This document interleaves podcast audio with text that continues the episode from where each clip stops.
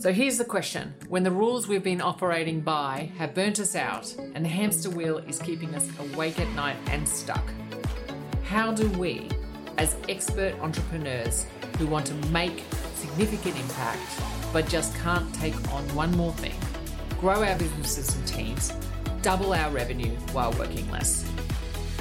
That's the question. This is the Business Habitat. I'm Sam Dean, your host, and this show explores the answers. Stay tuned and enjoy some brave conversations.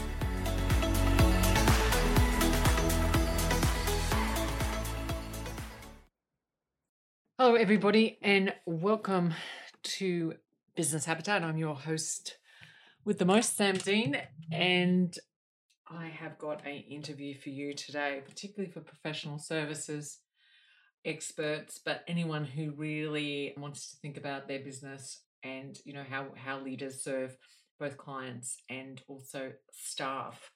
Today I have Christian Vanden Bos on the podcast. Christian's originally from the Netherlands, started his military career in the Dutch army and then also then, you know, came over to Australia, went into the Australian army.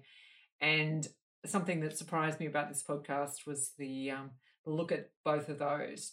But the reason why I had Christian on is because he is a real thought leader and innovator in the legal area, particularly around in the introduction of sustainable learning into big practices. Because one of the things that we have problems with the expert style of businesses is the leaving of staff. And one of the reasons why staff tend to leave not just businesses, but the actual industries themselves is because the lack of growth. And some of the ways that we can and traditionally do grow is in salaries and stuff, but there's a whole lot more around continuous learning and sustainable learning in that and you know how we can go forward in these industries. So I specifically got Christian in to talk about that and also you know how we we can put this into our own businesses.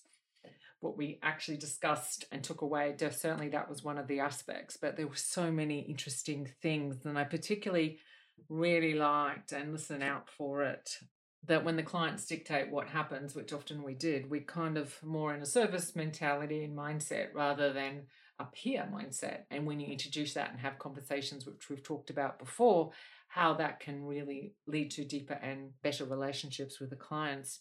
But taking that on board and taking it one step further and talking about leaders and how we tend to sometimes have a service mentality for our business and also for our staff.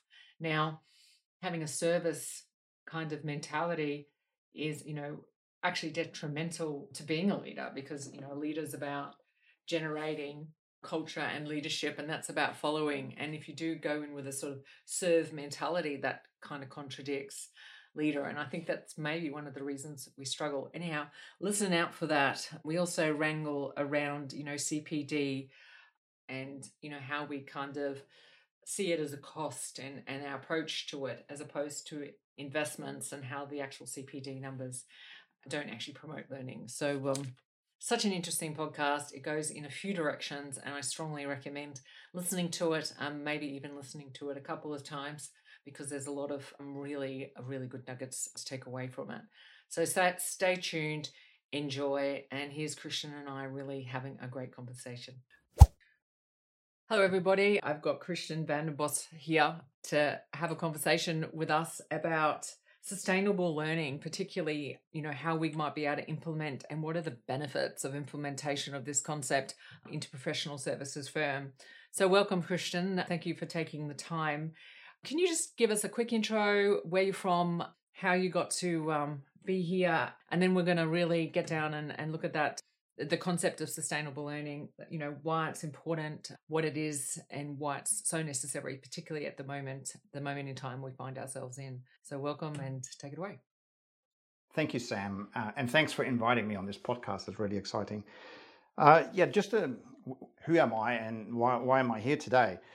Uh, I, I have a probably a bit of a non-conventional background. Not only was I not born in Australia, I was born in the Netherlands, but I also have uh, the majority of my professional career has been within the military. And what makes it unconventional is because I served in two militaries as an army officer, both in the Netherlands Army and in the Australian Army. Um, I served as, a, as an officer. And what I've seen um, through those two different organizations is armies of similar size, similar ambition, and completely different approach to people, uh, organization, productivity, performance, and, and all, all that alike. And when I came to the Australian Army, I realized how the Netherlands Army is actually treated and run like a commercial operation. So there was a really big shift that I saw when I came to the Australian Army. When I joined the Army in 1995, I never really expected for me to be a lifer. So I always thought I'd get out of the Army at some point in time, go get into the commercial world. And I really started um, solidifying that idea probably around 2010, 2011.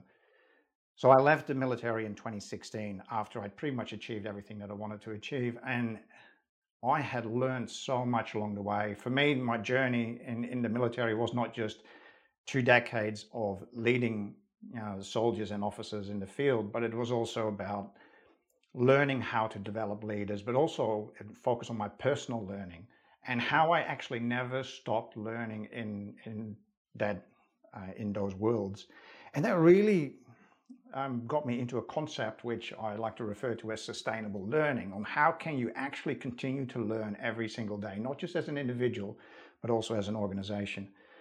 So in 2016, I left. I had a really nice sabbatical, um, and then I moved into the commercial world. And my first gig was as a, a business manager in an engineer consulting firm where I was hired to I have to stop you now. Can we circle back just for one sure. thing? So, if the Netherlands was very commercial, what was the Australian army? It wasn't run commercially? oh, no, no, no, not, not yeah. at all. So, I'll give you a quick example. So, in, in the Netherlands army, you just worked 38 hours a, day, a week and you were actually paid for overtime. Now, within a unit or in you know, like a brigade size unit, the, the brigade actually had an overtime budget quarterly. So they could only spend so much money per quarter per brigade on overtime. That meant that people learned how to prioritize. So if I had to work late on certain projects, I actually needed to get approval because the chief of staff was responsible for all the overtime. Now, when you come into the Australian Army, nobody cares about that, right? Because you get your paid your salary, and they just stack up on the work. And especially, yes. you know, if we look at the, the, the level of major captain in the Australian Army, they just do a lot of work, and it just get piled on, and nobody cares. Nobody nobody prioritizes because there is no incentive to prioritize. So that was probably um, the big difference. Know, the other thing that I also found very different is the uh, career development pathways.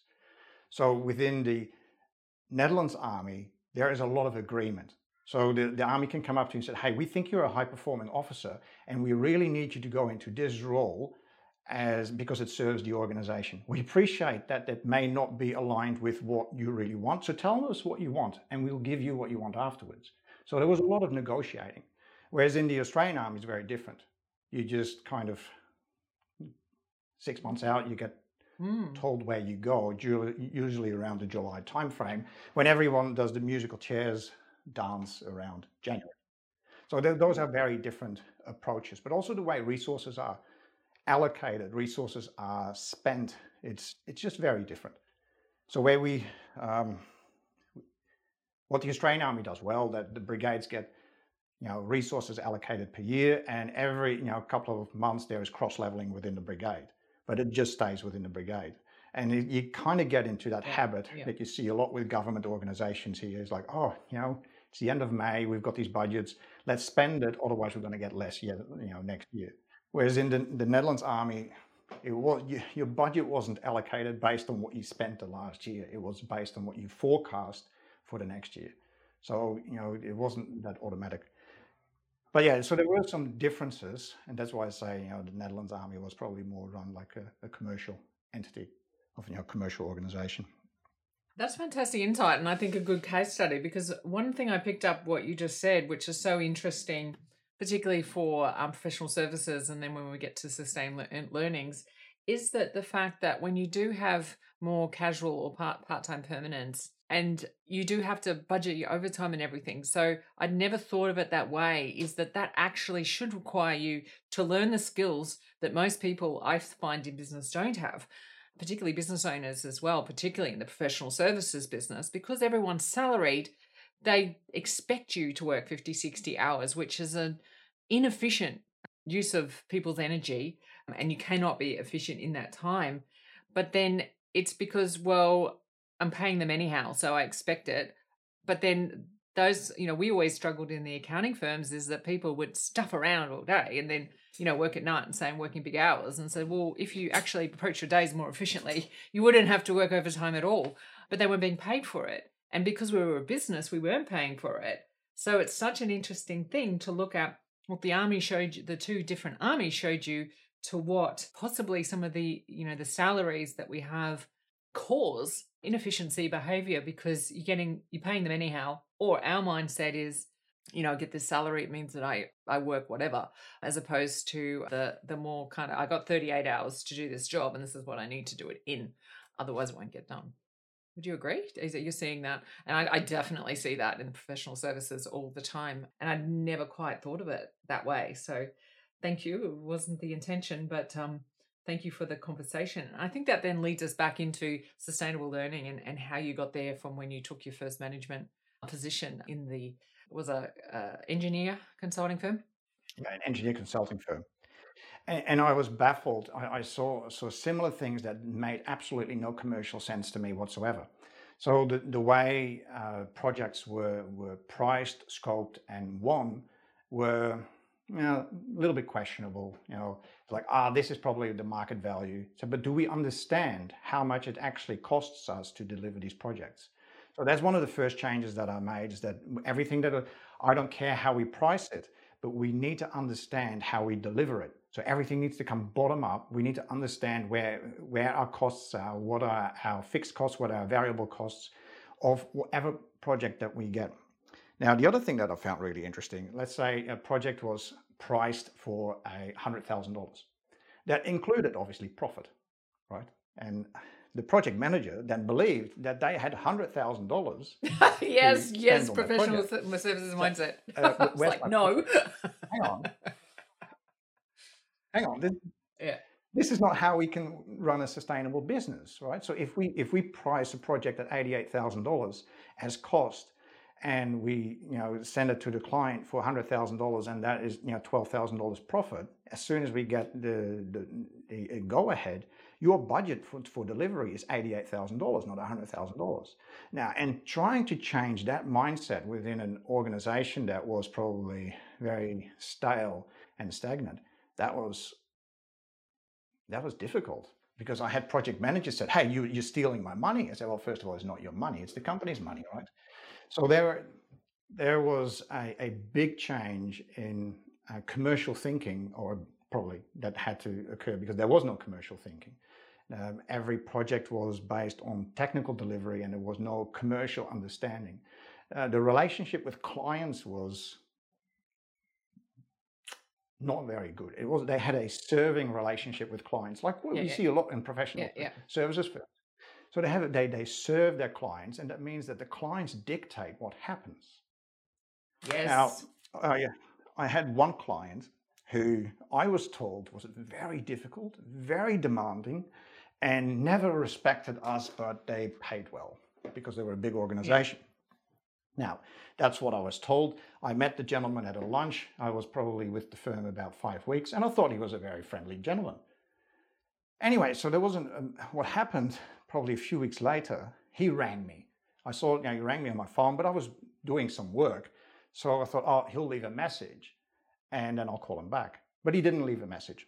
Then he rang me again while I was out for lunch with one of my people because we're having a conversation about some performance.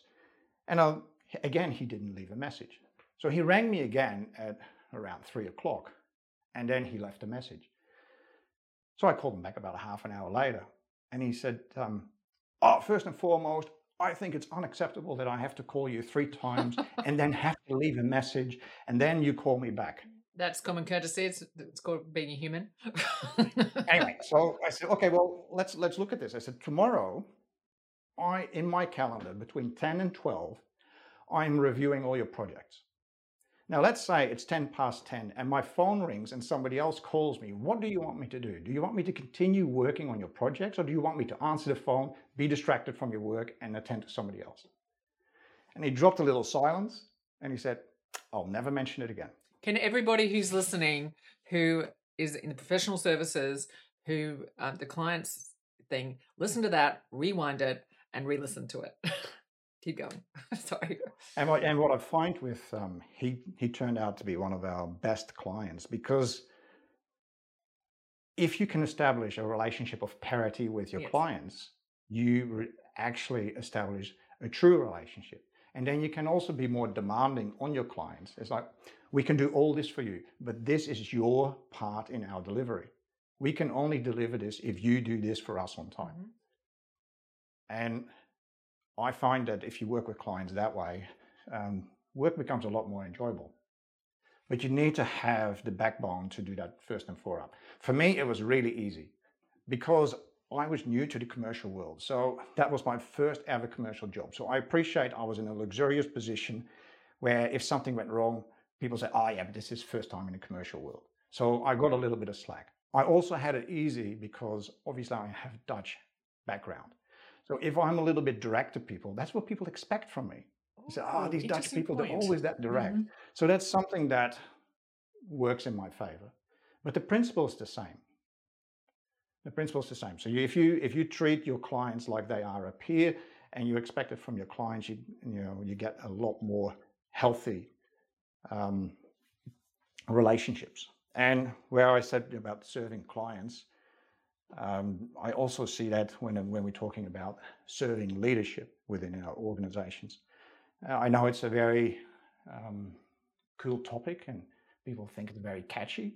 Uh, I don't really believe in it because my, my role as a leader in the organization is not to serve my people. My role is to actually lead my people. And there's a difference between them.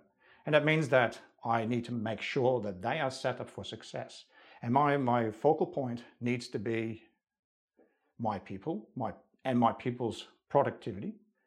But that doesn't mean that I serve them. Yep. And I think that it, it's not just a semantic thing, but I find that maybe because English is my second language, that the, the power of words is sometimes underestimated. For sure, yes. The words that we choose to describe something uh, really matters. I, I really want to explore that one for a second because we do a lot of a lot of work, obviously, with the leaders of the organization. And sometimes people are leaders because they're owners and they don't necessarily have a leader's mindset, which is what you're talking about. And then if there's people within the organization who are leaders, but because they don't have the title, also don't consider themselves leaders. But what I love there uh, that I'd, I I had hadn't really thought about before, and it's probably an Australian thing a little bit, is the serve mentality. So yes, with the clients, I can see that but so often when we're working with people, particularly in our line leader programs, it's like they think of themselves as leading others, then they don't think of themselves as leading themselves. And then they think of them leading others as I need to do the best for them, I need to serve them, which actually puts them not as a peer or as a leader, because leaders need people to follow them. Is that what you're saying there? That I need to lead them and lead them to my best ability so they can be the best they can? Yeah, because when we're looking at serving, there's always a, uh, if we have a relationship where one party is serving, that also means that they are submissive, generally speaking. Right. And I, I believe that could never be the role of a leader, you know, and, and that's where, as a leader, you need to make sure that you create an environment yeah. uh, where your people generate productivity and that's another thing that we really need to um, be understanding of as as a leader understand what you can create and understand what you can generate. Because that's really really different. So leaders can't create a healthy culture. They can generate a healthy culture. And what i mean by generate if you if, if something you can create you can pretty much do on your own. But something that you generate you need other people so you can influence other people to collectively generate something. So that's where we need to understand uh, as leaders what do we do, and that's what I like about you know sustainable learning, because the leader themselves continues to learn, and they, they learn not just from the people that they lead, they learn from their peers, they learn from the world around them. And that's where you, uh, you, need to be ready to be uh, challenged and tested. But you constantly lead the learning process, even though others may still uh, take um, the focus or the forefront on certain topics or certain areas, or they actually bring something in. But you, as a leader, are responsible for the collective learning of the people that you lead. Yes. So, what you're saying there is that one of the biggest roles and the shift that I'm hearing here in the leader's mindset, particularly in the, you know, obviously we're focused on professional services experts, is that this subservient, it's very hard to learn when you're, you're being subservient and serving. And I think that you've really hit the nail on the head. And then sustainable learning then comes into it by actually then teaching their their staff and everything to do it and actually you know looking at that what I what I saw there is leaders can't create a healthy culture, and I think that takes a lot of pressure off. Like I think that people talk about cultures, and particularly I found this too. You know, as a professional service person who was trying to lead and hadn't been taught to lead, that oh you've got to create the culture and you've got to do this. It actually is a whole lot of pressure, and then you feel that you're you are serving your leaders, but you can generate one, which means that there's a whole team on board with the sustainable learning. And I think you mentioned it there before that word of productivity. And one thing that I'm interested in me in your previous conversations is how that we we actually, from a sustainable learning point of view, how that word productivity as opposed to performance, you know, kind of gets in the way. What what's your experience on that, particularly in, in professional services businesses, and how can we kind of shift that to um, maintain a sustainable learning going forward? All right. So what we what, what you see with performance is that performance is generally related to KPIs, right? So what do we now set as our KPIs? How do we measure performance? And what you know?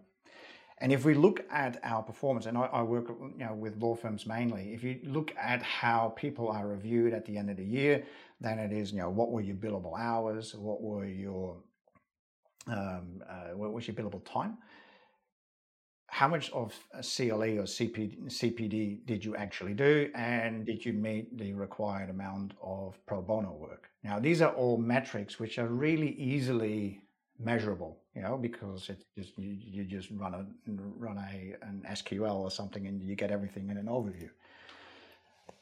But does that mean that people are truly being productive? Now, for instance, if we look at uh, the way work is delivered, if we have fixed fee work, and this is kind of going back to the engineer consulting firm as well, if we have a fixed fee job within a law firm, what do we tell the solicitors and, and the associates that actually work on this job? Do we give them a budget? Said, well, you have to deliver this within eight hours, otherwise we're not going to make money out of it. Or is it just you need to do it? Now, generally, it's just, hey, you just need to do the work. And I don't really care if you work until midnight, it just needs to be done. And these are, these are um, non-visible costs. Now, if we then look at how productive are these people, we've, we've, we've sold it to the client for it to be like eight hours work, but they spend 12 hours on it. So we're not being productive. We're not being efficient. And why is this person actually spending 12 hours on it? We don't know because we don't investigate. These are costs that we don't see. And therefore, we have a false idea of performance. And I'll give you an example. I'm, I'm working with a senior associate at the moment who uh, failed to, to make her budget this year. And when we looked into it, why she failed to make a budget is because she was put on all this fixed fee work for pretty much 80% of the time. So she had no opportunity to generate any billable time beyond that. And because there was no incentive to deliver efficiently, she just spent a lot of time on delivering it. And that's because they were pursuing perfection instead of excellence. And if you pursue perfection, you just keep going over and over the work again, trying to do fault finding. Whereas if you pursue excellence, excellence includes so much more. Excellence includes that you deliver the work to an acceptable standard within the time frame, um, but it also includes other parameters of performance. And that means that we don't just deliver the work, we actually use our work to increase our expertise. So, what do we now actually learn from delivering this work instead of just delivering the work? And that means that when we, we obviously have uh, work that pays the bills, but are we also looking for work that helps us really bolster our expertise? And, and that's what we need to look at if we look at productivity and performance. It's performance needs to include more. It needs to include more than just whatever you can find on a balance sheet. Now, if we look at the uh, if we talk about balance sheets, we obviously uh, look at costs as well. And there's so many hidden costs that you never, ever, ever find back on balance sheets. For instance, if you look at law firms, they often pursue billable hours and they have their, their profit metrics are monthly. They want to make profit every month, which means you're going to be overly reactive and you're always scrambling to get your profit in per month. If you were to stretch that out and said, hey, we actually we're going to look at our financials annually, that means that you have a lot more time to actually make your profit. You need to understand when do I actually want to make my money. So, for instance, when I um, speak with partners about investing in their people, say, oh yeah, but if I now actually, if they spend all this time on this, this, and this development, they can't, we can't bill for that. So, but when do you want to make your money? Do you want to make your money this week, or do you do you want to sustainably make money over the next ten years? And that's why we need to uh, look at the way we spend our time and, and money on our people, not so much as a cost, but as an investment. Now, the funny thing is, I once sat down with a client who wanted to look at their profit, and let's say, oh, okay, well, I believe that the best way to increase your profit is by increasing productivity, increasing revenue. But you would make a mistake if you don't look at your costs. You need to understand your costs and you need to yeah. be efficient and you need to cut out waste where you can. Funnily enough, I found my own invoices under the cost heading. Now I can understand why they do that. I can understand, you know, you know, because on the balance sheet, that's where it lives. But there's a big mindset difference between a cost and an investment that if we look at costs, we don't care about costs. We don't care about a power bill. We only pay it because we want the power to stay on. It gets paid. Nobody questions the power. We don't question the quality of the power, how it actually, how does the power now help us grow as an organization? We don't do that with costs, right? But investments are different. We are personally invested in investments because we expect something in return. We expect to get something out of our investments and we follow up. So, so we invested this time or money or whatever into this. So what do we how how are we doing? How is this helping our organization? How is how are we growing and how are we going to make more profit down the line? And that's that's, that's what I work with leaders on. Like that is the big mindset shift that you need to make. If you send your your staff away on a course, don't just send them away on a course, pay the invoice and forget about it. This is an opportunity for you to get involved and secure that your investment is actually used well.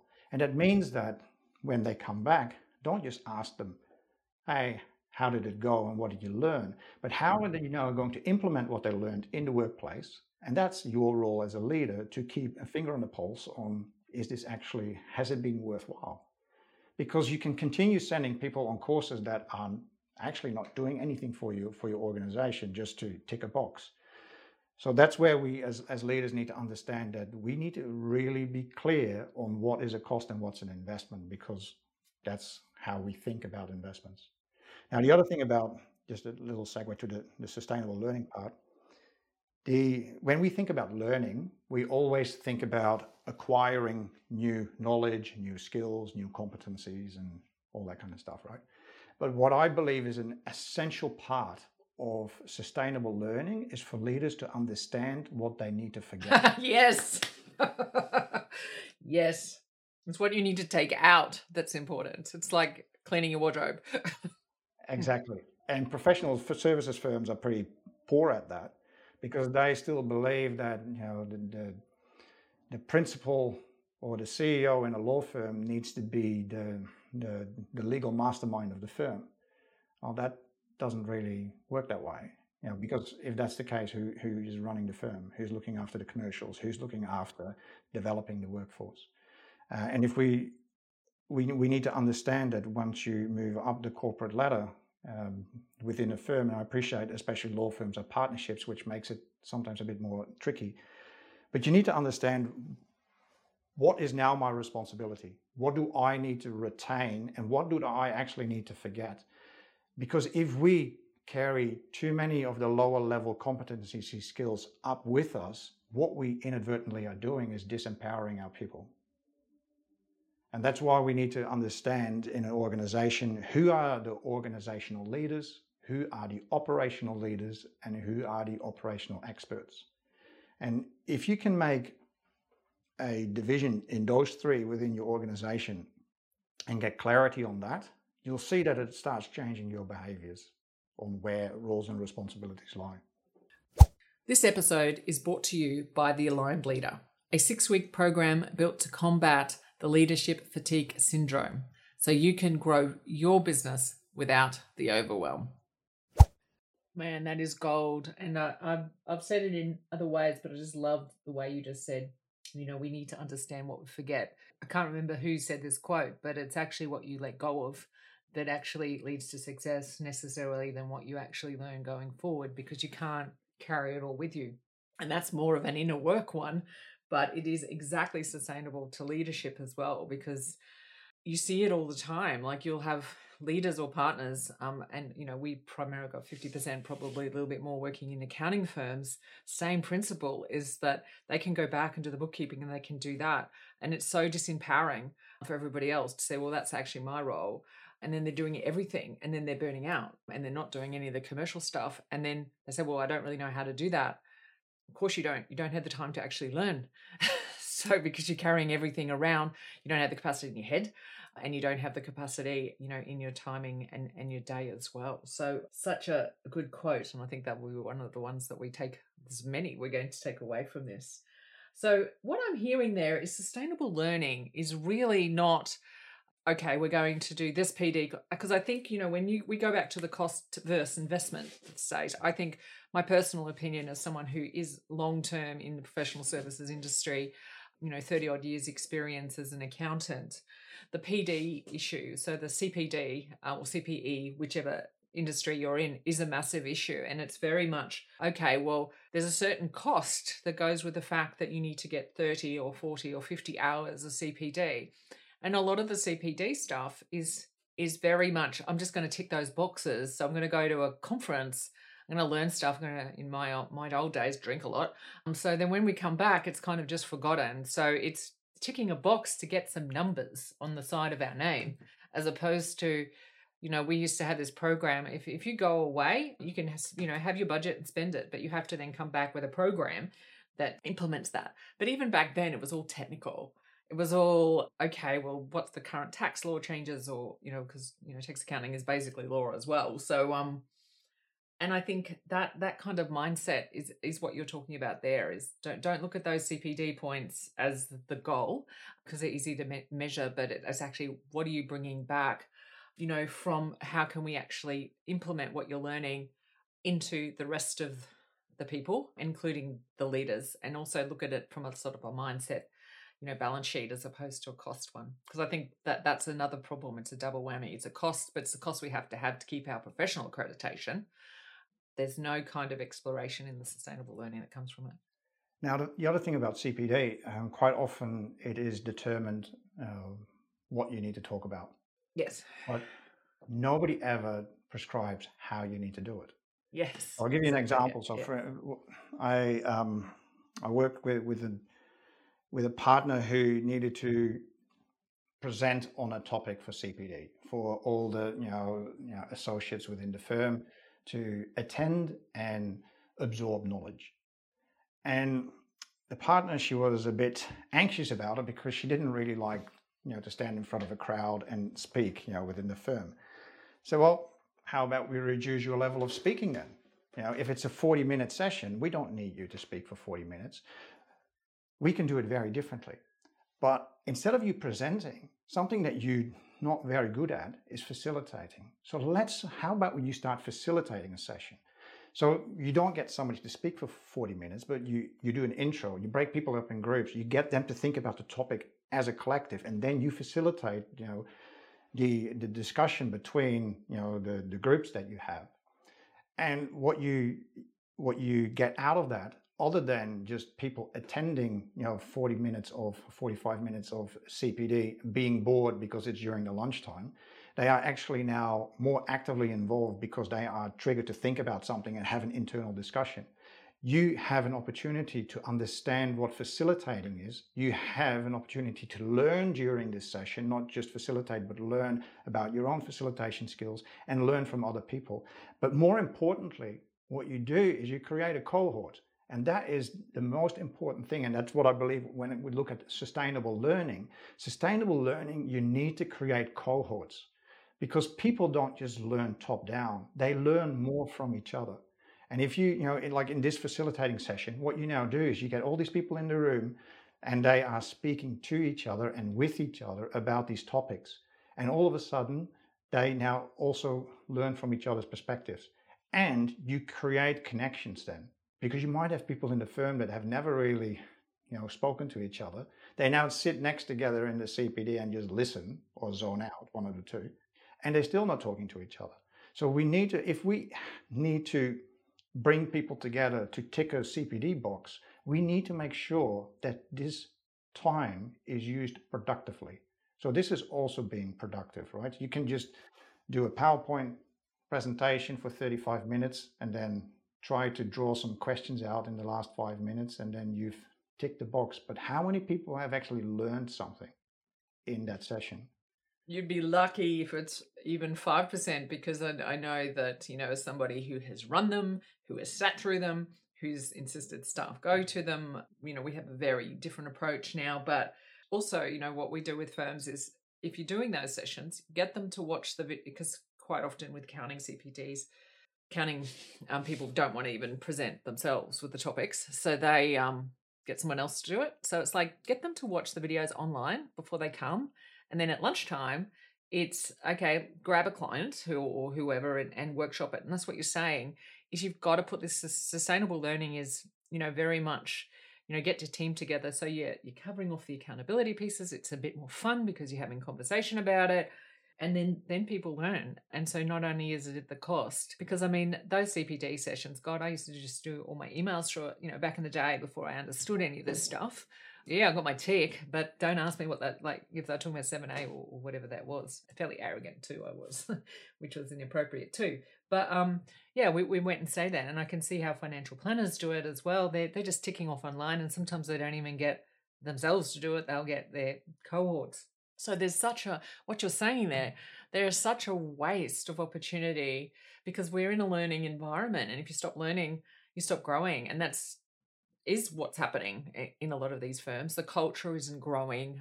You know, the revenue is stag, everything's kind of stagnating. The revenue, the culture, the mindset. And this is, this is one of the reasons I think that while you've put it in a very different frame, which I'm really enjoying, I'm just loving actually. There's that get it into you every day. Yeah. Yeah. And, and the big point and the big point about learning. Um, so, for instance, if you have that 45 minutes, why waste 20 minutes of that 45 minutes in just giving people information? They can do that beforehand. Send them that a week before. Said, hey, this is what I'd like you to read or listen to, or here's a video that I'd like you to watch. So when we come in, everyone's prepared, and we can actually start learning, not just you know absorbing you know information and that's where you know when you see organizations who who truly have a a um, learning culture and and not a teaching culture the big difference between a teaching culture is it it is uh, from it's always from the perspective of the teacher. I have the knowledge and i now need to impart that knowledge onto other people. I have mentees within the law firm or in the accounting firm. I have all this knowledge and i'm now going to download all this knowledge to these people that is from the perspective of the teacher, which doesn't guarantee learning. And in a learning environment, what you do is you actually look at it from the perspective of the student, the person learning. And that means that the way you present information, the way you actually get people to learn is that you take into consideration how do they absorb knowledge the best? What support do they need in the learning process, not just in the acquiring knowledge, but how do they now implement it and how do they get feedback and coaching on what they have implemented. And what you see in a learning environment is that it is all directional, whereas in a teaching environment, it's, it's generally top down. And we really need to understand that in this world, that anyone in an organization can learn from anyone. And the most basic, basic examples of that is how often have you seen a partner in a firm with 35 years experience call in that 18 year old person and said, Hey, help me out with this Word document because I don't understand how this works, or do it for me, or whatever, right? So, and that's obviously very basic, but especially when it looks at our clients, um, if we have, if we are still driven by the idea of client relationships like they were in the 90s or maybe even 15 years ago, we need to understand that a, lot of our clients are of a much younger age. So our younger people in our firm may have a more mental connection with them. You know, so if we don't listen to them, then we might actually get disconnected from you know a portion of our clients. And I think that's so important because we are definitely seeing a um, a gap appearing in the professional services industry, and this is across the board. It's not just accountants and lawyers, but in that some of the younger people aren't coming in because they're looking at us and going, "Well, I don't see myself there. I don't. I don't want to be that." And everyone still needs accounting and law and, and everything like that as well. So they're not seeing themselves in the lineup, in the, you know, in the in the in the actual um, people who's talking about this sort of stuff. And we're having a great problem, you know, finding new and improve new new staff um, because the actual I'm not sure about law, but I know for sure a lot of the finance areas, the the universities are having mass drops on you know accounting, finance, and all of those. You know, significant 50, 60% drops, um, not just in Australia, but definitely overseas, you know, Penn University and all of that. The stats coming out of them are pretty amazing. The overall graduates are going into more, um, you know, relationship based and, and not hardcore style of um, businesses because they're looking at the industry and going, I'm not even sure you're going to be there or, or whatever it is, it, it doesn't matter. And we can learn so much from different styles of people that we can bring into our businesses, given this opportunity that perhaps the traditional style of people isn't coming through the universities anymore but what could what interesting people that we can learn so much from could we actually get in to help us with these problems and we don't have to we can actually learn from other people different things and i think that's going to have to ch- we're going to have to do that because literally the style of people that we were younger you know aren't there anymore. Like they're literally not there. You're not going to find somebody who will work uh, 50, 60, 70 hours like we did, like I did. You didn't, you were in the army, but um, you might have.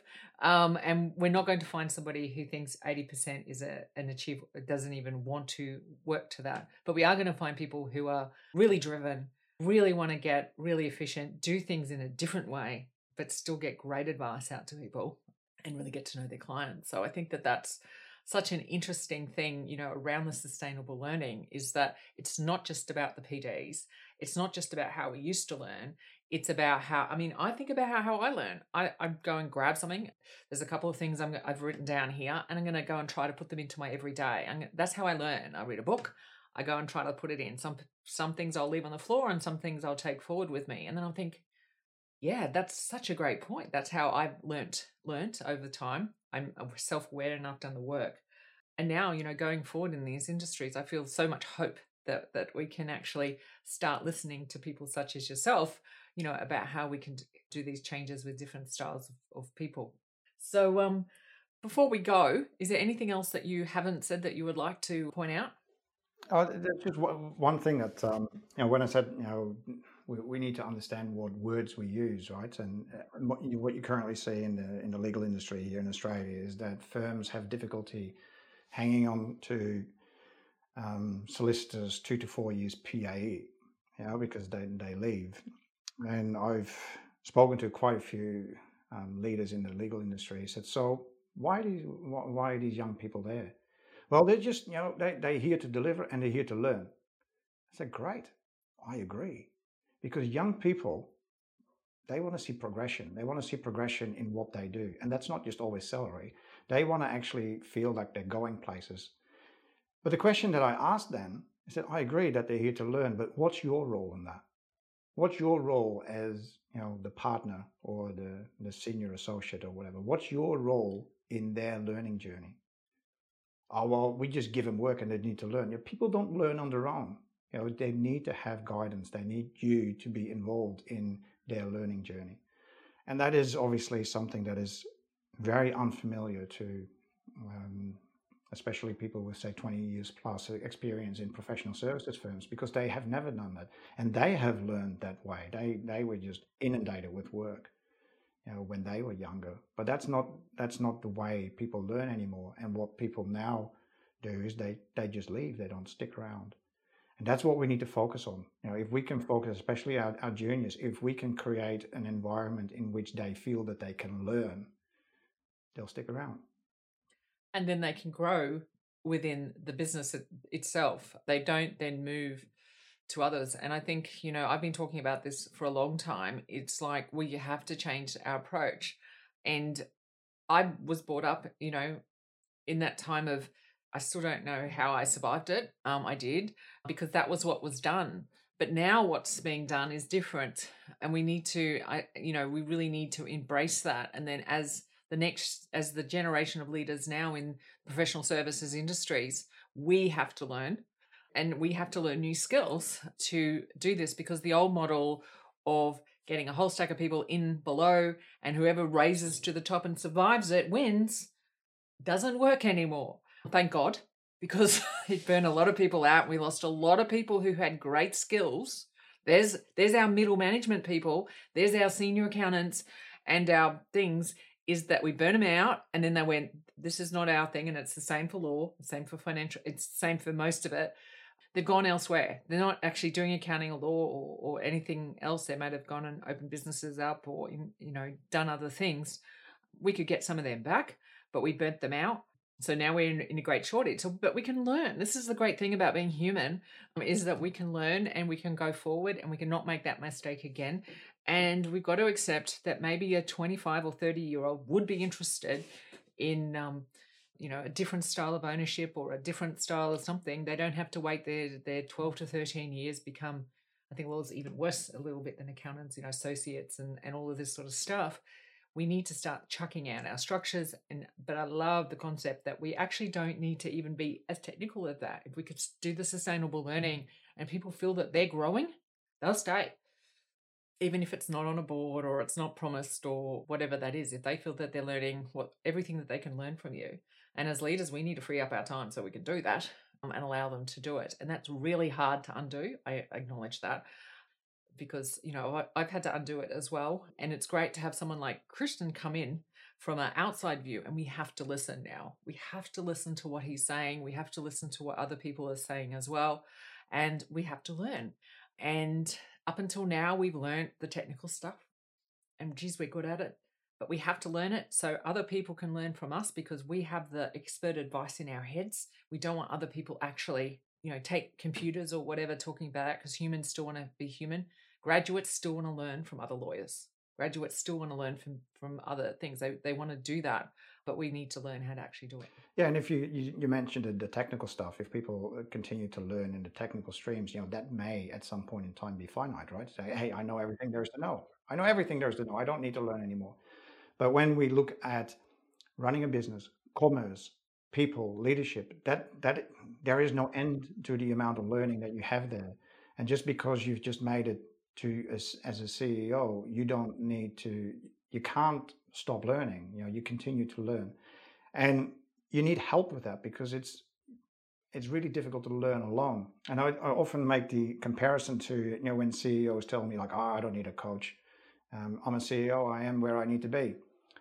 And I don't know much about tennis, but I've heard mm-hmm. of Roger Federer. So I generally throw out and said, "So, um, what do you think that Roger Federer did when he became, you know, the world's best tennis player? He got more coaches. um, do you think did, did, did, you think he went to his coach and said, "Hey, I don't need you anymore because I I, I am where I need to be"? But, you know, people still need coach, coaching, learning because the world around you changes. You know, your competition gets better. You know, people, you know, everything changes. So you need to continue to learn to stay, you know, abreast and ideally ahead of what's happening in the world around you. I honestly changed my life when I realized that when I went over to America, and every amazing person I met had sometimes even more than one coach, different styles. You there are different styles.